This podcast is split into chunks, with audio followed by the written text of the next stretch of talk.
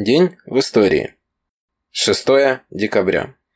1917 год. В Вятке установлена советская власть. В этот же день декрет об отмене права частной собственности на городские недвижимости. В этот же день обращение Совета народных комиссаров к трудовым казакам о завоеваниях Октябрьской революции и о борьбе с контрреволюцией. В этот же день обращение Совета народных комиссаров ко всему населению с призывом к борьбе с контрреволюционными мятежами генерала Каледина и атамана Лутова. 6 декабря 1919 года министр иностранных дел Великобритании Керзон предложил вариант восточной границы Польши, известный как линия Керзона, и в целом совпадающий с этнографической границей и с небольшими отклонениями с нынешней границей Польши с Белоруссией и Украиной. Польша, однако, отвергла линию, стремясь к захвату белорусских и украинских земель. В этот же день на седьмом съезде Советов за демократизацию выступили Мартов и Бундовка Фрумкина, тогда как им возразил не только Ленин, но и максималист Светлов. Отчет Ленина о деятельности Совета народных комиссаров и ВЦИК был одобрен съездом. С докладом о положении РККА выступил Троцкий, о международном положении – Зиновьев. 1925 год. Ленинский план электрификации. 6 декабря 1925 года вступила в строй Шатурская электростанция имени Владимира Ильича Ленина. Мощность всех электростанций в 1920 году была даже больше довоенной, но выработка электроэнергии значительно меньше, так как большинство электростанций не работало из-за отсутствия топлива.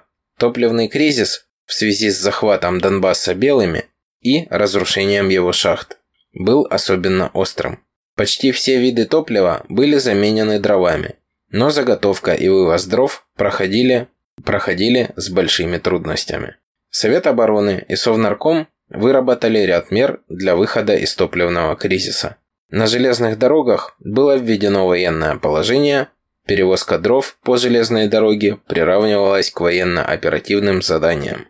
В ноябре 1919 года была введена трудовая повинность по заготовке, погрузке и выгрузке всех видов топлива, а также гужевая повинность для подвоза дров к железным дорогам и пристаням. Таким образом, с помощью самоотверженного труда рабочих и крестьян, благодаря твердой дисциплине, Советская Республика постепенно выходила из топливного кризиса. В осуществление ленинского плана электрификации страны уже в восстановительный период с 1918 по 28 годы был построен и введен в действие ряд электростанций. В 1922 году Москве дала ток Каширская электростанция, а Ленинграду электростанция Красный Октябрь. В 1925 году вступили в строй Шатурская электростанция имени Ленина и Горьковская ГРЭС. В 1926 году были введены в действие первая крупная гидроэлектростанция – Волховская и Штеровская тепловая электростанция на Украине. В 1927 году в Грузинской ССР была построена Зема-Овчальская гидроэлектростанция. В 1927 году начато строительство крупнейшей в то время Днепровской гидроэлектростанции имени Ленина. Днепрогэс мощностью 558 тысяч киловатт. 20 апреля 1918 года Владимир Ильич Ленин подписал декрет о разработке торфяного топлива. И уже в июле 1920 года состоялось торжественное открытие так называемой «Малой Шатуры» – опытной электростанции небольшой мощности для отработки технологии сжигания торфа. Это историческое здание сохранилось и до наших дней. В 1925 году состоялся пуск первых турбин Большой Шатуры. Построили ее за 600 дней. Она стала одной из основных электростанций среди 30 других, возведенных по плану Гойл-Ро, и самой экономичной среди них. Себестоимость киловатт-часа составляла около двух довоенных копеек, что равнялось американскому центу. За время своего существования электростанция несколько раз расширялась и модернизировалась. Была удостоена Ордена Ленина и Ордена Трудового Красного Знамени. Станция не прекращала работать в годы Великой Отечественной войны, особенно в начальный ее период, когда Москва особенно нуждалась в электроэнергии. Благодаря работе Шатурской ГРЭС шло бесперебойное снабжение электроэнергией промышленности, транспорта и сельского хозяйства Московской области. В 2006 году на территории станции были снесены постройки 1920-х годов. 1926 год. С 6 по 18 декабря происходил 7 Всесоюзный съезд профсоюзов в Москве. 1941 год. Битва за Москву. Контрнаступление. Тульская наступательная операция. С 6 по 16 декабря 1941 года. Войска левого крыла Западного фронта. С 6 по 16 декабря 1941 года проводили Тульскую операцию с целью разгрома второй немецкой танковой армии и обеспечения безопасности Москвы с юга. В результате наступления советских войск в начале декабря немцы занимали позиции на более чем 350-километровом фронте от Тулы до Мордвеса, Серебряных прудов, Михайлова и Чернова. Советское командование умело использовало невыгодное оперативное положение противника для организации наступления на Тульском направлении. 6 декабря непосредственно из района сосредоточения, удаленного на 25-30 километров от линии фронта, начали наступление войска 10-й армии.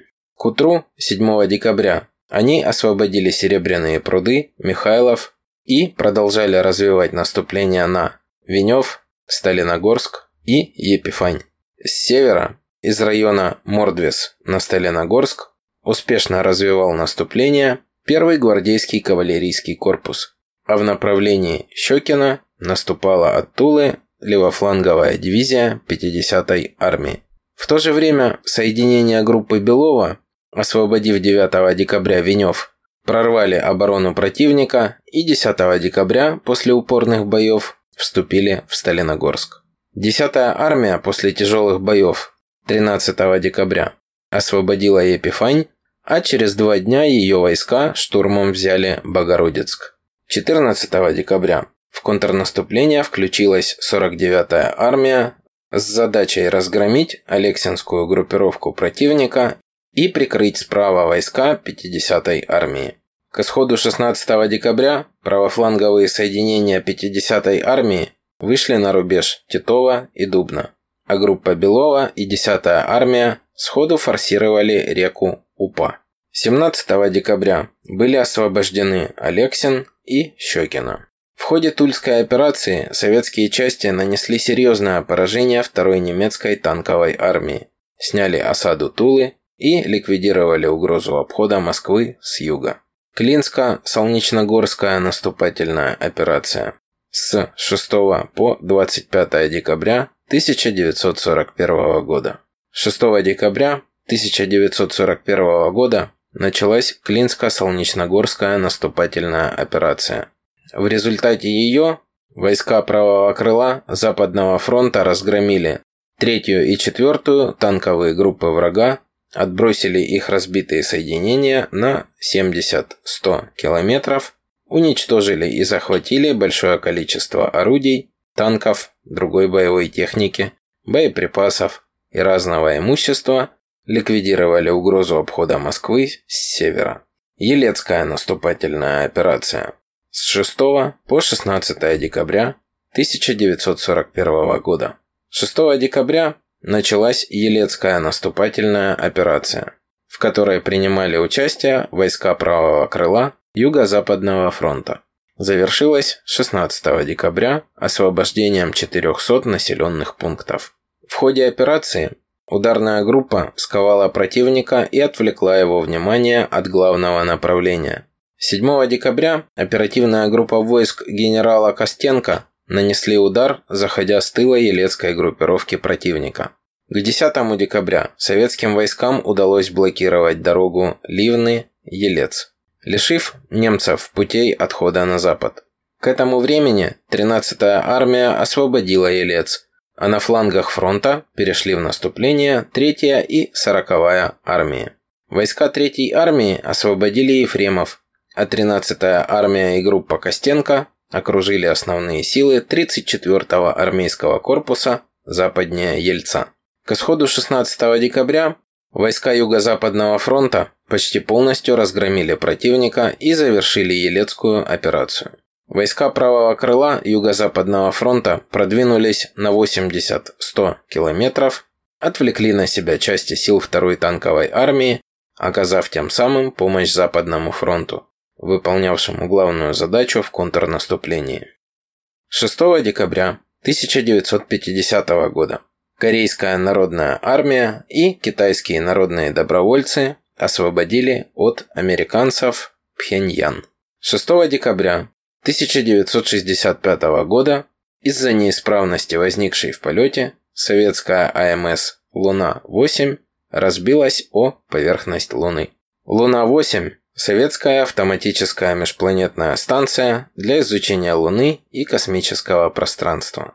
3 декабря 1965 года осуществлен пуск ракеты-носителя «Молния», которая вывела Луну-8 на траекторию полета к Луне.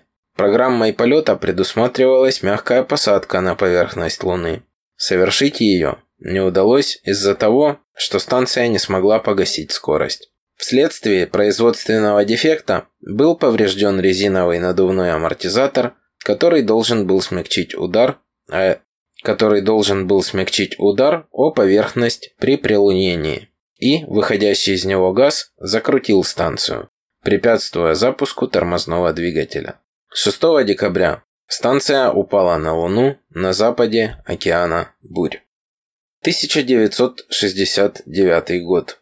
Беспилотный орбитальный ракетоплан БОР. 6 декабря 1969 года боевым расчетом полигона Капустин-Яр состоялся первый запуск гиперзвукового летательного аппарата с несущим корпусом БОР-2. Так начинался нелегкий путь в космос легендарного Бурана. Запуски беспилотных орбитальных ракетопланов БОР проводились с целью уточнения летных и других характеристик орбитального самолета воздушно-космической системы «Спираль» в условиях космического полета. В подмосковном ЛИИ совместно с ЦАГИ, Омским ПО «Полет», ракетоноситель, ТМКБ «Союз», двигательная установка, НИИПС, парашютная система, и при участии полигонов Министерства обороны СССР были созданы и испытаны в полете модели БОР в масштабе 1 к 3 орбитального самолета. Аппараты БОР-2 и БОР-3, изготовленные в масштабе 1 к 3 орбитального самолета, были выполнены уже из металла, имели одноразовую, уносимую набегающим воздушным потоком, абляционную термозащиту и запускались космос по баллистической траектории. Программа полета Бор-2 была выполнена, однако из-за отказа системы управления по каналу крена на высоте 25 километров модель перешла на траекторию баллистического спуска с вращением по крену вокруг вектора скорости, из-за чего парашютная система вводилась в действие на нерасчетном режиме и не обеспечила спасение аппарата. Таким был этот день в нашей истории.